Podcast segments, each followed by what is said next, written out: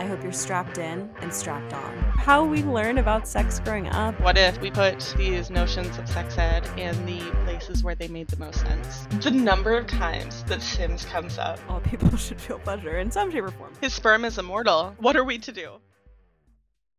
Hi, everyone, and welcome back to another episode of the Sexistentialist podcast. I'm your host, Em, and today I am joined by Dr. Meghanne Bartlett Chase. Meg is a former sex educator and sexual violence crisis counselor. Last year, I believe, um, she received her PhD in education policy with a research focus on sex education policy, practice, and controversy. Um, today, we're connecting on what I believe to be a current favorite topic of yours, um, sort of how we learn about sex growing up and some themes related to that. So, Meg, welcome to the show. Thanks for having me. This is so fun. I am so excited. Um, you know, guests are familiar. I feel like every time I, I segue into this, people roll their eyes. But um, I love to have folks um, introduce themselves through um, something that relates to obviously what it is that we're talking about, which is sex. So, um, I believe you've come prepared with an anecdote that ties to sex, dating relationships, um, maybe sex education, so on. And I'll hand it over to you to to kick us off with that. Yeah, I love that you said current favorite topic because I'll I'll be honest, I think it's sort of an evergreen favorite topic. Um, when I was a, yeah, when I was a kid, my I have a few examples of things and which sort of led me to wanting to write this book, which we'll get into in a little bit. Yeah. Um, but my mom was really open about sex education and just talking about sex when I was a kid. So thinking about the ease of talking about it for myself versus the difficulty of other folks talking about it is something that really I contemplated a lot and it resonated a lot thinking back to a couple of times when I was a kid and my mom had yeah. this mom had this um i don't know if it was sort of like a game or a tactic or whatever it was but there's always that really awkward moment for a lot of families when you're watching a movie and a sex scene comes on on tv yeah yeah. So people will a lot of times say like oh my mom would like cover my eyes or my dad would just turn off the tv or we would mute it or like i would shut my own eyes just because i was so embarrassed. Yeah, yeah. um and since we were little me and my younger two younger siblings my mom would sort of turn it into a, like a learning moment. Mm. So we would be watching a movie and a sex scene would start to happen or someone's like bra would come off or something like that. She'd go, "Do you guys think they're having fun? Like do they both seem into it right now?" Or specifically to my brother, she would say things like, feels like they've had a lot of drink tonight. What do you guys think about this? oh So my god. these moments that I think were really uncomfortable and awkward for other families sort of became medi- media literacy moments in I'm my house. so obsessed with that. yeah, it was such a weird and unique thing. Um, and I'm not sure where she learned it from or if it was just something that popped in her mind. But every time I talk to folks who have younger kids, I'm like, do not freak out if there's a Yeah. sex scene in a movie that's unexpected because like that starts to teach shame so early it starts all of these like oh i'm supposed to be uncomfortable when sex comes Yeah. up um and my mom just made it kind of funny and weird and we had to think about it so evergreen favorite topic i love talking about sex ed That is so fantastic. I'm obsessed with that. I um yeah, I, I it's hard for me to imagine a better way of handling that situation, honestly. Um yeah i mean we yeah go no, go ahead. we just got information on consent and she would say like well they both seem into it so that's cool or yeah just the ease of the context Yeah. And I do feel like you use the words funny and weird. And I I feel like sex is funny and weird in in a beautiful, magical, very human way, right? And um talking about it that way is so natural. Um I I just love that she embraced that. I think um that's something that when I when I um you know my podcast obviously geared towards adult education um adult themes more than anything but uh when I teach I teach 12 to 15 year olds and Mm. um I feel like that's something that our um the nonprofit I work with should talk to parents about because so much of what we talk about these days with youth is media literacy and it it's Mhm. taken I mean certainly when um you know we were for those of us who were um millennials when we were kids like there was there's a need for media literacy then but it's just taken a whole new form now it's it's it's a monster of its own being now it's Totally. um and so talk having these conversations and like I I think is even more important now. So anyway, that's great. Um, wow, what a fantastic seed to plant. I'm obviously very excited about that one. It's a really good one. And funny and weird is such a good yeah, it is. Yeah. Sex is funny and weird and human and all of those things.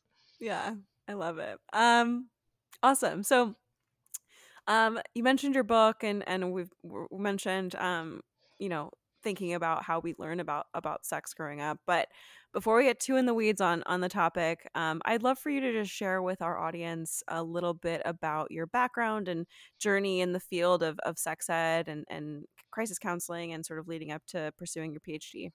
Yeah, I think of my really early sex education experiences as both really unfortunate and really lucky at the same time. Um, I grew Mm, up in a really conservative small town that didn't do a ton of sex education, and a lot of the sex education that we did receive was a lot of fear mongering around STIs and yeah. STDs and like the conversation around um, just like how risky it is and abstinence is the only truly safe way and like all of these things that didn't really give us the true nuance and context of things. Um, Yeah. Which I was lucky enough to receive a lot of at home. So I remember Yeah. being in class and going, wow, no one else is getting this stuff at home. This is all these kids are getting. Like my, Hmm. my peers are getting. It's just this. Um, so I remember sort of having those feelings and thoughts. And then I started college and I joined the violence prevention program and I did the teaching, the educator part. There was crisis counselors, which you could take crisis calls, or you could go out and do presentations on consent, bystander intervention, healthy relationships, that kind of stuff. Um, and that was at the University of Minnesota, so I'll plug the Aurora Hmm. Center here. They're a really wonderful program. Um, a group of people, like 80 volunteers every year. It's so cool, and I have Hmm. friends still that I'm so close to from it.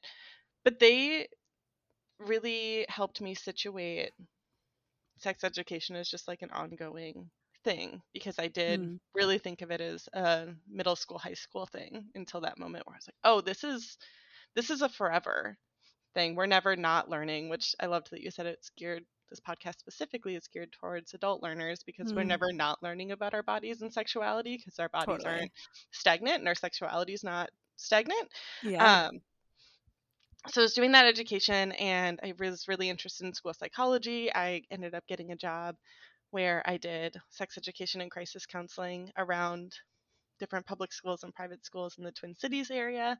Hmm. Really loved that, but I saw all of these problems consistently, and school psychologists were really putting out the fires, which, like, all the props in the world to them. They're incredible. Yeah. But I was like, I wish the policies were different so their jobs weren't so hard. I wish Yeah. sex educators didn't have to hire third party speakers to come in because they were worried about what parents would say to them if they taught a certain topic. Hmm. Um, and a lot of the times it was, well, we brought in this domestic violence prevention organization to speak. Like, we can't get mad at them. So there were all these weird little moments Loopholes. Yeah.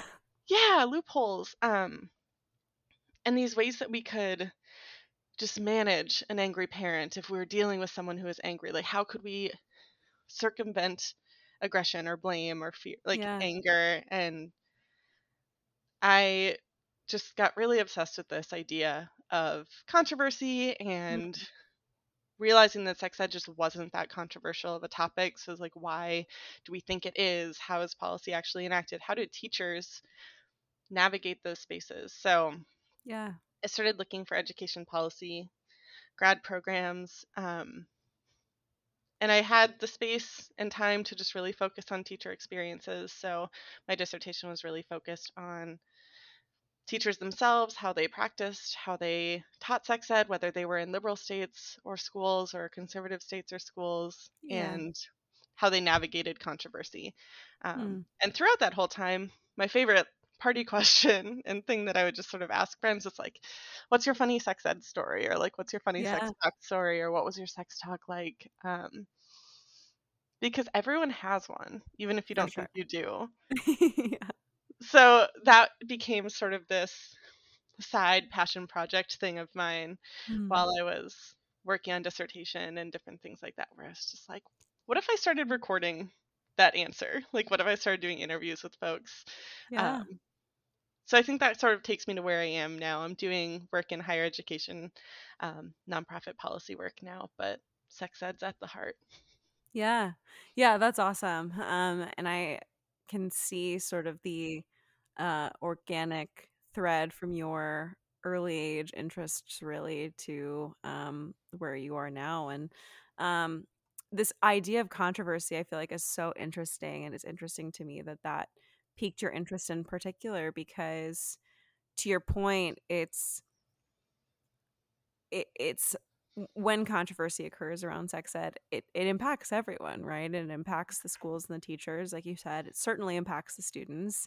Um, it impacts parents, and, and then I think, and correct me if I'm wrong, because I, um, my understanding of education policy is high level and certainly not to the expertise that you have, right? But it becomes an ex- an echo chamber, right? We live in this this media centric society, and in my mind, the more vocal parents are about um, feeling negatively about uh, or creating, if you will, a controversy surrounding some form of sex education or, um, you know, related topic education. You mentioned domestic violence, right? Then the more a school's administration has to react, and the more it gets escalated until policymakers are put in a position of of um, you know feeding into it in a way that I think negatively impacts the the, the implementation of comprehensive sex ed over time.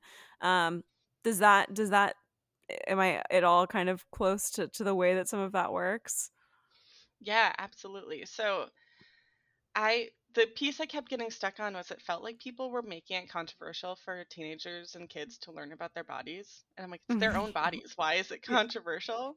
Totally. Um, and I being someone who was interested in research, I was like looking at stats and trying to figure stuff out. And honestly, every state is so different. Yeah. It's very much Wild West and how things function with education in general, but like sex education really specifically. But Minnesota, for example, like there was this massive study with 700 parents from like all over the state and 90% of Minnesota parents supported some level of comprehensive sex education. Mm, and mm-hmm. a lot of those people were like, yeah, students should get to learn what abortion is in school. A lot of them were like very highly comprehensive. And this was this is 90%. So it seems yeah. like most constituents, especially yeah. parents, like the ones that elected officials are the most concerned about what if the parents get upset and what if the parents yeah. um, start fighting me it's just not grounded in what we know and what our studies are showing about public support for sex education, mm. comprehensive sex education specifically. But when we have a really loud minority of people that keep yelling and telling us it's controversial, yeah, it's hard not to think that it is. And mm. something about elected officials is it's really important to get reelected to continue to make positive changes. Yeah. So even if you're worried about a really tiny minority of people, it gets scary fast and they're so yeah. grassroots like they send people to school board meetings across the state across the country people do they're really concentrated groups of very loud people who are very against comprehensive sex education in schools yeah. um, and it yeah it creates like almost a fabricated issue yeah yeah i mean i think the internet in particular lately has been honed in on this notion that like sex ed is a form of grooming and like sex ed promotes like like brainwashes people into being LGBTQIA plus, right? Which mm-hmm. is like one of many um myths that I feel like I do not need to bust on this particular show with this particular audience. Most of my listeners are yeah if they're if they've sought me out this far they they know who they're dealing with right um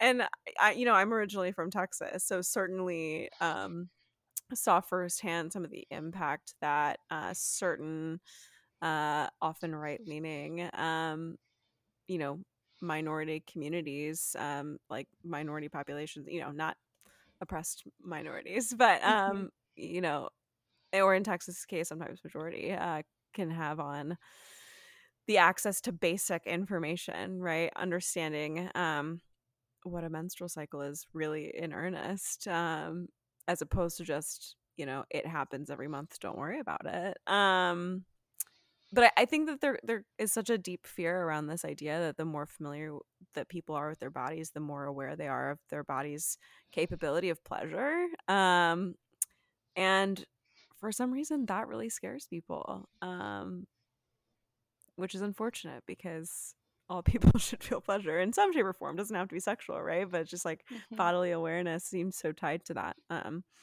in in the way that we think about it. So, um, that's that's interesting. I would be um, curious to understand um, how has your knowledge, your involvement, obviously in education policy, um, impacted the way that you think about this notion of sex growing up and its interest to you? I mean, how how has um, the evolution of policy over the last several years informed the way that you're thinking about the topic in a broader sense? Yeah, I feel like there are a few different ways I could go about answering that. So bear with me Yeah. as I follow a few different strains of Go thought here. um, one of them is I've gotten really creative in my mind about what I think a dream world of sex education would look like. Mm, Um, and I'm not suggesting that this is something that is plausible or probable by any means, okay. but I think I think we think about sex, especially growing up, as something that we talk about in isolation. Like we talk Mm. about it. There's the talk. There's the birds Yeah. and bees, which is what coincidentally my book project is what I'm calling calling it. Um, Love it. there's a two week period in health class. There's the the puberty talk in fifth grade or whenever it is that people receive it. But we think of it as these like very isolated moments. Yeah. Um, and that's not what sexuality or puberty or being human is. We don't have Mhm. those things in isolated moments. So when I'm thinking about policy and how we set standards and how we do all of these things, um, I really kept thinking of like, what if it was more expansive? What Mm. if we put these notions and topics of sex ed in the places where they made the most sense? So, what if you were reading a book in English and there was a sexual assault or something harassment related that happened in the book? Feels like a really organic time to talk about consent. It feels like a really organic time to talk about power and Mm. relationships. Um, we have biology classes where you cover anatomy and you cover the bones and muscles. Feels like a really organic time to cover all of the anatomy and bones and muscles, you know? Um, so we have all of these different subjects, but we treat sex ed like it's isolated from all of them, which then Mhm. I think makes us feel like sex is an isolated part of our lives when it's not. So I think Yeah. Totally. that synthesizes more of I just think of it as much more expansive and Mm. less of a single issue item because telling people, yeah, I got I got my PhD in education policy, but really my main focus is sex education policy. And they're like, wow, that's super niche. And I don't feel like it is, Is at it? all. yeah. Um, but I understand what they're saying too. yeah. I mean, it, it totally. If you're not in this world of thinking about sex at all the time, which obviously Yeah. a few of us are thinking about it all the time, um, then I guess it does seem like sort of out of left field. Um, when Mhm. people tuck sex into a corner of like, yeah, I'm gonna do it, and maybe I'll make jokes about it or I'll talk about it with my friends, but you know, I'm not gonna let it trickle into everything that I do. I, yeah, I, I completely agree with you. And um, I had a conversation um, for another episode where um, we we talked about it was in sort of the context of uh, folks um, facing infertility issues and um, you know how in in certain situations where sex is treated as transactional or you're in a rut sexually with a partner or however you want to describe it Mhm. um that you forget that that impacts so much of of everything else you experience on on the day to day and and the way that you you know relate to your partner or partners the way that you think about yourself and your body i mean it's not sex isn't the end all be all of life but it's Mhm. it's integrated uh, throughout everything else um and certainly when it comes to sex education for youth for adolescents um you know of course i'm i'm of the belief that education that education should include um an open-ended conversation about identity exploration right that it's Mhm. um an understanding that um you know sex assigned at birth is a, a spectrum, right? The anatomy of that is a, a, spectrum that people can have gender identities and expressions that are on a spectrum, and all of that is completely open and valid. And you know, opening the door, it's not, you know, I don't think by the age of you know 14 anyone should have anything figured out, but the fact that they should understand that they don't have to limit the way that they think about themselves in this world and that there's something to me that's freeing about that but i think to a lot of people that's scary um yeah i think that uh, ties yeah that ties back really nicely though to your comment that you made earlier about people right now very very small group of people right now yeah insinuating that sex educators are groomers and things like that yes. and just like I cannot tell you how much I don't care if like one's particular like if your child if someone's yelling at me and I'm like I cannot care less if your child has sex. Yeah, but totally. if they do, I would like them to have a nice time and not hurt anybody while they do it. Yes. If I'm not turning anyone queer or anyone trans, but if they are, I would really like them to not hate themselves because of it. 100%. So it's so much around that harm reduction and breeding positivity. Yes. As opposed to these narratives and stories that people build around yeah. people who teach sex ed, obviously. Totally. Yeah, no, that's such a good way of putting it. It's like I truly do not give a fuck about the individual person or people out there having sex as long as it is in the right situations. Yeah, the right like never have sex. Don't do it. I don't care. But like yeah. if you do. yeah.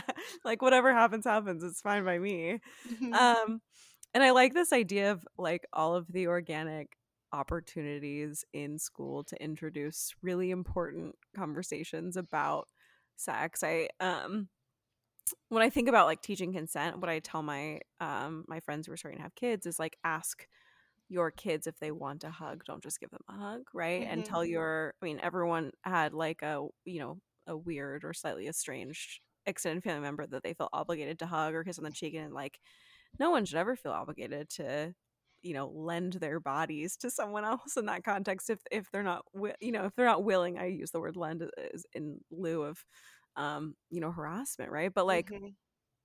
when you were talking about that i was thinking about how often i think about things that go on in my brain how often i think about the fact that you know henry viii of england broke from the catholic church basically to fuck and like it's it, obviously so much more than that but just how many times there are in history that sex, the desire to have sex, the desire to be married, the desire to not be married, like came into play on like major political decisions. Um it's fascinating. So many opportunities right there. Just, yeah, and we're human. Yeah, we're, we're human, and sexuality is human, and to treat it like we do that with so much history where we just yeah. create this really like pure noble sense of history we romanticize it in such a strange way and it's just not real no it's yeah it's and i feel like it you have to watch like documentaries that yeah. like really go into it to be like oh this this this political thing was about sex. Like yes. we're acting like it's not but it was. Totally. Yeah.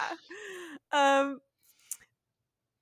so tell us a little bit about your book um more in depth. So obviously we're talking about this notion of how we learn about sex growing up. I guess what what does that mean to you and how is it manifesting in your your book as you were writing it yeah i sort of taking from that sort of silly party question of just what was your sex talk like yeah um, people take that question they interpret it in so many different ways so I mm. really try not to zero in or narrow down anything that folks are telling me. I let them really answer those questions. So the the book itself is a manuscript project that I'm working on right now. It's not formally with any publisher at the moment, but I will be start I'll start doing inquiry and things yeah. like that in the next year. Um, but it's an anthology of stories that I have transcribed from interviews with folks. So mm the idea is that I ask really sparse questions. I say things like, What are some emotions you remember as a kid when you were learning about sex for the first time? Hmm. And folks share some emotions with me, and I'm like, Could you tell me about a time you felt shame, humor, discomfort, trauma, yeah. joy the, for the first time when you were having those experiences? So sometimes people talk about school Sometimes people talk about being really little and hearing certain things from their parents. Sometimes they Yeah. talk about just shame because they heard nothing ever Yeah. um, and they had to Google things. Or so I really let each individual person define what it means for them because I don't think there is one answer to what does learning about sex mean to you. Totally. Yeah. Um, the structure of the book in general, I have themes broken down so folks' stories will sort of go in different spaces, but it's really meant to be more organic. It's supposed to feel like you're sitting in a room across a coffee shop or something with Mm. somebody or across a coffee table with someone. They're just sort of telling you their story, is what I want it to feel like. Yeah, I love that. Um, I think the idea is really interesting, and I think the the open ended questions, right? Because you don't um, you don't want someone to feel pigeonholed into telling one narrative or the other, because, like you said, it everyone has sex ed stories, and they all take such different forms. And I, I, I don't know. I, I mean, I'm interested in this idea of how um, identity comes to play in all of that and um, culture, um, socioeconomic class. There's so many factors that you must Mhm. encounter in those stories that can come into play um, that are that are really interesting. Um, are there any themes that you've found to be consistent um, across several? Yeah. I mean, I think that there are a lot of overlaps and a lot of things that people share, but I think the the strongest theme that exists throughout every single story, and right now I have somewhere in the 30s, and I'm hoping to get around 50 before I sort of start formally putting it together. yeah, But across 30 individual stories, and then also including all of the random times that I've asked people this question of what was your sex talk like, um, yeah, no one has wanted less information. Mm, no one has said like you know what? I just feel like i got too much context. I got too much information about my body and how it works. Um, even people because i've interviewed folks who aren't necessarily like the most sexually progressive folks in the world they they still have been like i wish that i had more facts and context for things that i could learn more when i had like values conversations with my parents or i wish i had more context so that i knew what kinds of questions to ask um, mm, so I haven't interviewed a single person who wanted less information, and I think that that's really telling to the way that we present sexuality in our current culture, but the ways that we talk about it is so sparse. yeah. That's really powerful because I think again we've talked about this already but people often act like more information is sort of like the the evil in all of this and in fact it's really the opposite right i mean we we have statistics that show that you know more education more information leads to informed safe decisions right and um I think there are so many situations that can be prevented, you know, on on any end of the spectrum, right? Whether it just be embarrassing or be traumatic, right? Low, lowercase t or capital T, right? Mhm. That that had someone involved just been a little bit more informed, Mhm. um, everyone would have been a little bit better off at the very least. I think another theme that is really present is even when parents do a great job, there are always things that you're going to miss, right? Like, Mm, um, that's not to say that don't try, but parents are not nuanced, complicated people too. And a lot of the people that I interview are parents now, and the way that they talk about it is so interesting and refreshing. Of I really think of them as cycle breakers. Of like I'm trying to have these conversations and I'm trying to do this stuff. I know I'll mess up, and that it's just okay to mess up. Yeah. Like it's okay to just do your best and try and give more information than you received and thinking of it more as a relay race of like I'll get this Mm. this much further and then they can take it this much further as opposed to just I need to give the sex talk perfectly because Mm, then it terrifies parents as opposed to just doing it I think the tip is something along the lines of like consistent um like shame-free casual yeah. talking about sex just not in a way that's this is our time like this is the talk just avoiding Yeah. that energy but it's okay to mess up but it's just not okay to freeze up and not say anything because you're too nervous Yeah, totally. No, I I love that idea as well. And I think too like um one thing that I I, I guess that I think of when when you describe that is this idea that it's okay to turn to resources or like Mhm. other sources. I like to your point, I can imagine I'm not a parent, but I can imagine situations where a parent the parents I work with even are like I wanted to have the perfect sex talk. I couldn't do it. I need to go elsewhere. I don't know where to go and and um I think even just be being open to resources um whether that's like a you know an, a sex ed program obviously I work with a nonprofit that teaches sex ed outside of schools or just like knowing like that you can do some googling as an adult and there's nothing embarrassing about needing to google stuff about sex ed because like you said we're all consistently in, in need of learning continual learning on this Mhm. Absolutely.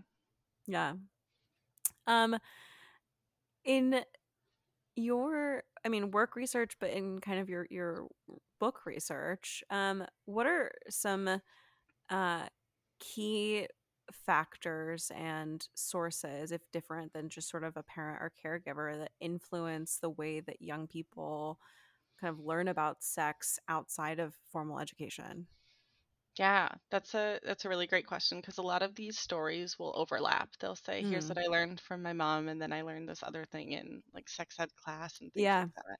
But the themes are really broken down. I have um, friends as a really really prominent source of information. yeah Um, I recently interviewed a woman who she she's so lovely, and she grew up in a house where her mom didn't talk about sex at all. And then her mm. dad, um, they had divorced when she was young, and her dad um, was was queer, and he was with a man. So she had these two dads who were like very open, honest, and empowering, and were like, "You can go to yeah Planned Parenthood if you want. Here are all the resources. Here are all the things."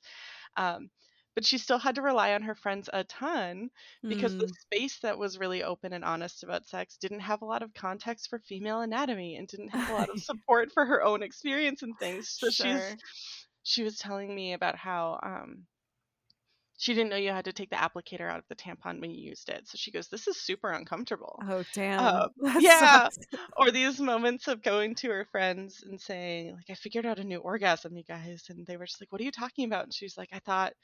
Like I figured out this orgasm and it like it yeah feels so good and they're just like what did you think orgasms were before and she goes oh just like when you were having sex and it felt kind of good she just sort of thought that that wasn't so I feel like the that's so common, honestly, that one in particular. I think so too, especially Yeah. for women, um, or girls or female-bodied folks or whatever. Yeah. Um, not whatever in like a dismissive way, but whatever No, in like yeah, a gender yeah. expansive way. Yeah. Um, but we we have these moments where we're going to our friends and we're not even realizing that they're giving us education and we're relying on our peers who are Yeah. sometimes relying on porn. And sometimes you have a friend who has a really great parent who is giving all of this context and then they become your teacher. Um, Yeah. but the internet is huge. Yeah. like we we get so much information and content and education from the internet whether we intend to or not i think the average age someone sees porn for the first time in the us right now is 11 and it's Oh not intentional most of the Totally time not. Yeah, of course. so Well, not of course. I guess it could be. yeah but like a lot of times it's someone that shows them to shows it to them or it's something that comes up in their their feeds or whatever the context Yeah. is um But then if you don't have the language, you have no context for what you're seeing, and it's stressful and it's scary and it's upsetting and all of this stuff when it just doesn't need to be. Um, Yeah. Silence is a big part. It's really interesting. There are some Mm. themes around. We assume we have like this gender divide of whose job it is to teach which gendered kids about sex. Yeah. Um, and a lot of times dads just aren't a part of those conversations, but when they are, it's really striking. So I have a chapter on Mm. fathers in those conversations. One of the folks I interviewed talked about how she thinks her dad would have given a much more comfortable and easygoing sex talk Yeah. and would have been potentially just much better equipped for it based on his personality. But these gendered ideas of whose job it was to do that left her with her mom, who was really deeply uncomfortable and filled with shame about this thing. So she had some introspection around that. Um, Yeah. yeah, Yeah. so many different ways. That's so interesting. I think um uh not at all that this is about me, but when I think about my own parents gender divide really my my mom is very much like the cool mom. Um and and my parents split up when I was super super young, um, and then my dad passed away when I was a kid as well. So he wasn't in my life for very long during adolescence, but during the time that he was, um, he was like, and my parents were divorced, so he wasn't sure what I was getting from my mom. She wasn't sure what I was getting from him. They didn't really speak Yeah. to each other, so he he got me books, right? And he Mhm. very early on was like, "This is for you to read, but this is normal, and you should know your body." And that I'll leave it at that. And he was like a very nerdy, bookish guy, so it all made sense. And then my mom is, like I said, the cool mom, and on the other hand, my mom spoke almost solely from personal experience and and my and I've talked about this in the show. My mom was a swinger for a number of years. And so like for her she I mean a lot of what her standpoint on it was kind of like in hindsight blowing off what I think to me at that age would have been like monumental sexual experiences had they been something I'd encountered, right? Where she was like, "Yeah, it's normal. Like people do this," and yeah, I mean, like that was helpful, but it was also sort of like I'm getting education over here, and then like just anecdotes over here, and I don't know how to marry the two, right? And it was so it was. I mean, I think very gendered in a way that because um you know i think my mom was playing a very stereotypical uh like submissive woman role in some of these kind of kinky sex encounters and my dad was like we're not going to talk about it but here you should read these books and like there's pros and cons to both of those methods but it's just really interesting to think about where folks go and you mentioned friends i think everyone ends up um learning from their friends. I mean pff, i feel like before we had like really the internet like i mean i guess i started i started like playing like the sims with friends like the sims 1 when i was like 12 or 13 woohooing mind-blowing to me what is going on in that sheet i gotta know Yes, I. The number of times that Sims comes up in conversations, it's it's one of my favorite weird little fun facts, and it so disproportionately comes up with queer folks. So I'll be like sitting here, you same, right? Okay, so I'm yeah. like, I'm like, I'm a bisexual woman, and I'm watching Yep. this, and I'm like, I remember playing Sims 2, and I remember um, having all of these like these queer couples in these this town that I would build, build and I would have these people um, as a kid, which is just like Sims fosters like the weirdest little storylines and personalities. but I would just be like have the wives that I would make leave their husbands with all of their money for the maid, and I'm like. How did it take me so long to come Yeah. out? This is the silliest thing. Um, but the number of times that Sims comes up is way too funny. Um, but you made a really so great point about books too, because Mhm. books and movies and TV shows and resources like we outsource sex education so often. Yeah. Um, and there's actually a whole documentary. It's called Sex Ed, the movie, Mhm. um, or Sex Ed, the documentary. I'm not sure if you've heard of it or seen it. i've heard of it i don't think i've seen it though i should watch it Yeah, it's a film history. So it they follow and find all of these like clips and these educational films that we've used over the years in the US specifically on Hmm. sex ed and how we we have this such this deep discomfort talking about it that we need to just like turn the lights off and push play on a movie. um and we kind of do that in class too or we kind of do that at home too where it's here's this book. Um and Yeah. the care and keeping of you, the American Girl doll, care Yeah. and keeping of you, that one's it's iconic because so many little girls got this book or like young yes um, female presenting kids got this book and there's something kind of magical about it in that it situates putting a tampon in right next to brushing your teeth and using deodorant Hmm. where it's just yeah this is your body and it's not about sex right it's a very like puberty focused Hygiene, like yeah, for sure. hygiene thing um, but there's something really cool about how so many women have this memory of learning how to put a tampon in through this this bizarre little book that American Girl doll company made. Um, which i think we- was yeah. weirdly progressive for their bra- brand I totally agree. um, but yeah, we outsource sex ed yeah The media. Yeah.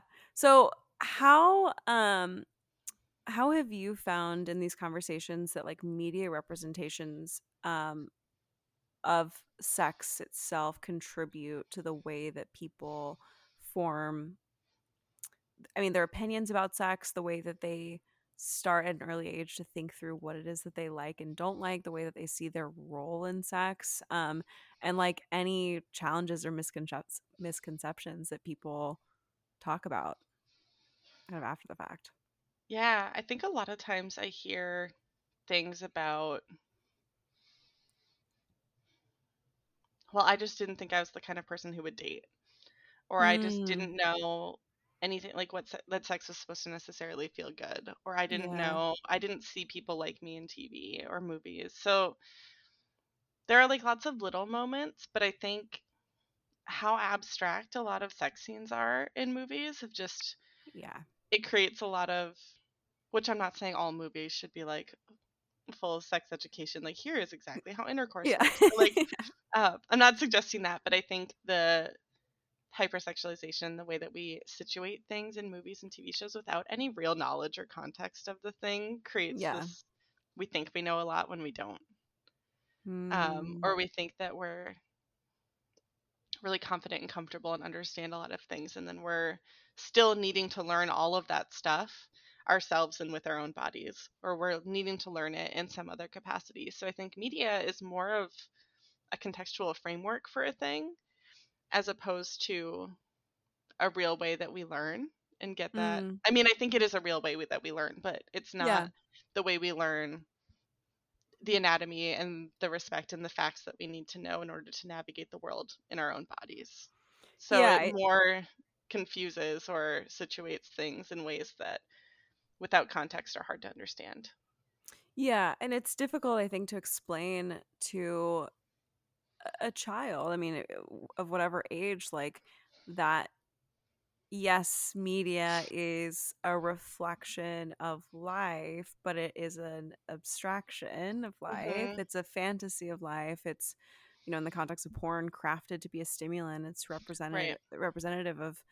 I mean, you know what? Movies are a stimulant, right? As well, Yes. it's it's escapism, and and it's not um you know it's not it's not the stuff of real life i think it's rare um you know i was thinking through this a couple of years ago about like media representations of um the reaction to sexual assault and like what media representations i could find of like people in the wake of, of sexual assault Yeah. like you know what visible symptoms a character have that that are consistent with with you know studied reactions whether it's you know on the more you know i don't want to say extreme end but on the more diagnosed end of like a, a post-traumatic stress disorder response versus just um you know having an inability to be intimate whatever that looks like for you. I mean there, there's so many different ways that people respond to trauma and no one no one knows how they're supposed to respond because media is not representing it at all and what it is representing is is uh, fantasy right? It's escapism how do you teach a child about escapism if they're not sure that edward cullen isn't real right? You know what i mean? Like Which media literacy, right? I mean, totally. we yeah, we have conversations of why do you think Bella's so attracted to Edward? What are the pieces in this that you feel like look healthy? What pieces don't look healthy? We um I recently did a rewatch of the Twilight series and the i number of too times okay, love it.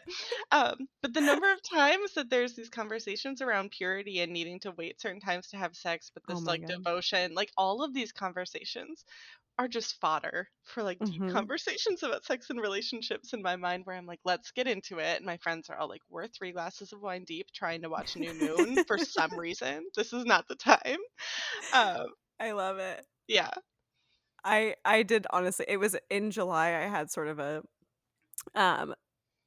I'm I'm healthy and well. Don't worry. But you know, you just sort of sort of slip into a dep- depressive Oh, episode, and you're like, "What do. I watch?" I was like, "I need something that's not a comedy because I don't have the physical energy to laugh, Mhm. but I need something that makes me laugh, that I think is funny, but is also a romance." And truthfully, I cannot watch the 2005 Pride and Prejudice anymore because I've seen it thousands of times because it's my go-to. Yeah. It's an But incredible go to.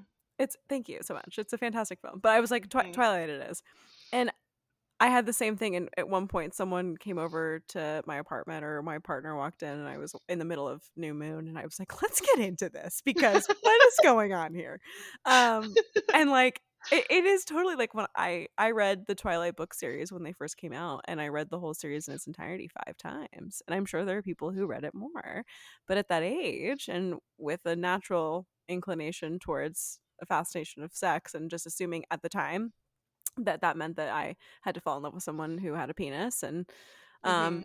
I mean, I I am married to someone with a penis for the record, but um, but like yeah, but like you know, not not having the opportunity at the time mentally to explore my own queerness, but um, it was like the most glorious picture in the world to think about Edward Cullen in a golden bed he bought just for Bella to sleep in and not have sex in. Okay, and to him to say that he he needed to be married first because he loved her that much. I mean, let's like that's it's, it's a lot for it's a lot for a 12 year old to process without any context. Um sorry to listeners who hate Twilight that we're getting into this, but it's it is it's one Yeah. of the momentous media examples of this for our generation, right? Well, and I think we have. I mean, that's a thing.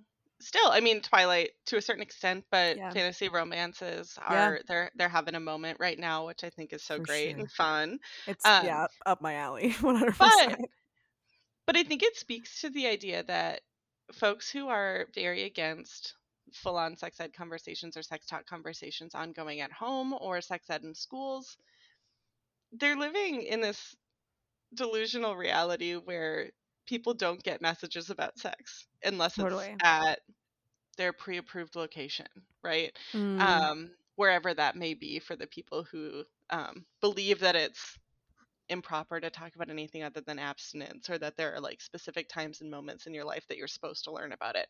yeah, We don't live in a world where that's real. right. Um, people will read Twilight and they will think that the obsession and the stalking and all these other things are romantic and incredible. yeah. Um, or the trope of thousands of year old immortal man falls in love with 13 or like 15 year old teenage girl. Like we don't we don't question those really Yeah. if we don't have the context for Mm. all of those things with actual anatomy, actual conversations of body parts, actual conversations of what like respect and consent and Yeah. healthy relationships look like. Yeah. Um, and Twilight's such a per- such a funny example, and I'm again I apologize to your listeners as well for continuing on this train.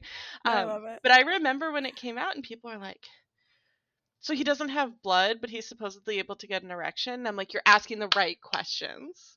Like, I I remember so vehemently saying because I remember my mom kind of being like, I think people are like, actually maybe she didn't even ask. I feel like my mom probably didn't know, but I was like, Mom, people are so mad about Twilight. And this is when I was obviously 12 or 13. I was like, people are so mad about Twilight, but like Bella's doing this because she wants to. Like, I was like, she has agency. Not that I was using that word, but that I fully believe that she did. And, you know, fine. I mean, good for me, I guess, for trying to find some empowerment and all of that, I guess. Um, props. but like but yeah I, I was like you know what like the lore makes sense i was like yeah he can get her pregnant because his vampire venom can also create sperm His sperm is immortal. his immortal sperm. What are we to do? His- can't- create a half immortal baby. I mean i was like i was sold. I was like you know what stephenie meyer? She gets it. Which like i don't want to i mean I, you know i won't get into stephenie meyer's background but i think Yes. she herself did not have comprehensive sex education. So that's a whole other thing. Um yeah anyway feels like we should do Media. episode just on twilight yeah Media. Uh, Yeah. Yes, I mean our context for things, um, Twilight or otherwise, we we don't know how to situate things when we're 11 when we're Totally. 12 when we're reading these like young adult fantasy romances in a way that's entirely beneficial or helpful unless yeah unless we have that context otherwhere other places i mean um yeah Yeah. do you do you find in in um your work and your in your research that the sort of exposure to some of this um more uh, not not comprehensive not comprehensive age appropriate sex ed like in my mind you talk about consent in non-sexual ways of course like kind of as soon as Mhm. possible you talk about anatomy and puberty at the appropriate ages and you sort of kind of pun intended edge into um some of the more adult themes when when the time is right right but um eh, are there any relationships between or correlations between when people first start learning about sex um and like their the impact it has on their overall understanding of it or do you find that just age is less of a factor than um some of the other variables I I think to a certain extent it's different for everybody, right? Because you're gonna have some Mm. kids that are really precocious and are really interested in it and want to know more information. You have some kids that are just like not interested, not ready, not open to it for a variety of different reasons. Um, Yeah. in general, with sex education research, folks have found that more sex education, more comprehensive sex education that includes different methods of birth control and healthy relationships and all these other things result in a later sexual debut. So folks tend to have sex for the first time later, or like what they Mm. define as sex for the first time later in their lives than folks who receive less sex education, which Yeah. I think really puts a nail in the coffin for a lot of those conversations from the folks trying to stoke that controversy of if that's really your goal, like we know how to do it and it's not what you're suggesting. Yeah. Um, but on the other hand, I really think kids ask the if kids are in a situation in a context with adults that they can trust that answer their questions, kids will ask the questions that they want to know. Mm. Like I remember when I was in like 5th grade, my mom sat me down. She goes, "You're going to get the puberty talk. You're going to have this this is going to happen in school, so I want you to just be ready." So she gave me the sex talk, like the first of very very very many in my life. Um she gave me a sex talk and I remember I was like in 5th grade. I'm like, "Why would anyone want to do that?" And she goes, "So it feels good." And I was like, "Cool." And that was all I needed. Yeah. We we overthink stuff. Um kids ask the questions that they want answers to. So if someone Mm. if a little kid is how are babies made? Yeah. Parents are, oh my God, I have to have this talk. I have to start this whole conversation. I have to be ready. I have to talk about the biology. I have to talk about this, this, this, and this. And depending on your kid and their age, they usually just want a really simple answer to the thing. They Mm. usually are just, they ask how babies are made. Well, there's this thing called sex, and adults can do it, and sometimes babies come from it, and sometimes they don't. Um, you don't have to like go into how a penis is inserted into a vagina, or you don't have to go into the science of IVF, or like any of these other true. like they're not care they don't care about that. Yeah. They they want the question that they had to answer, or the answer they asked the question to. And I think, given a situation like I said, where kids are feel open and safe to ask whatever questions it is that they have, they're going to ask you the ones they want to know the answer to. Yeah. Yeah, no, it's it's true. I mean, I my favorite part about teaching middle school and high school is that we have an and a lot of sex educators do this, but like we have an anonymous question box, obviously.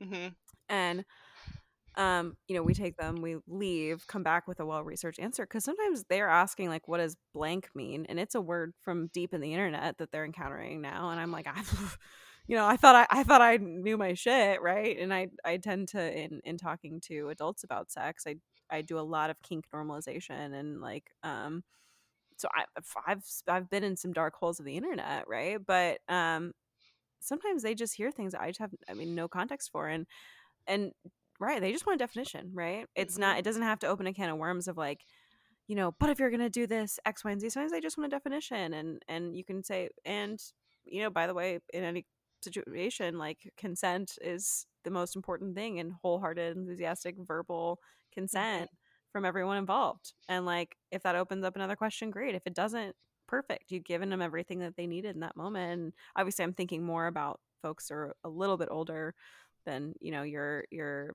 you know single digit ages but but all the same right sometimes simple is is perfect I totally and sometimes the questions they ask are so context specific, right? Yes. I was teaching in front like in front of a group of I think they were freshmen or sophomores, I can't remember. Mhm. Um they were like young teenagers, right? Mm. And at one point the anonymous question is like is it true that anal sex makes your butt bigger?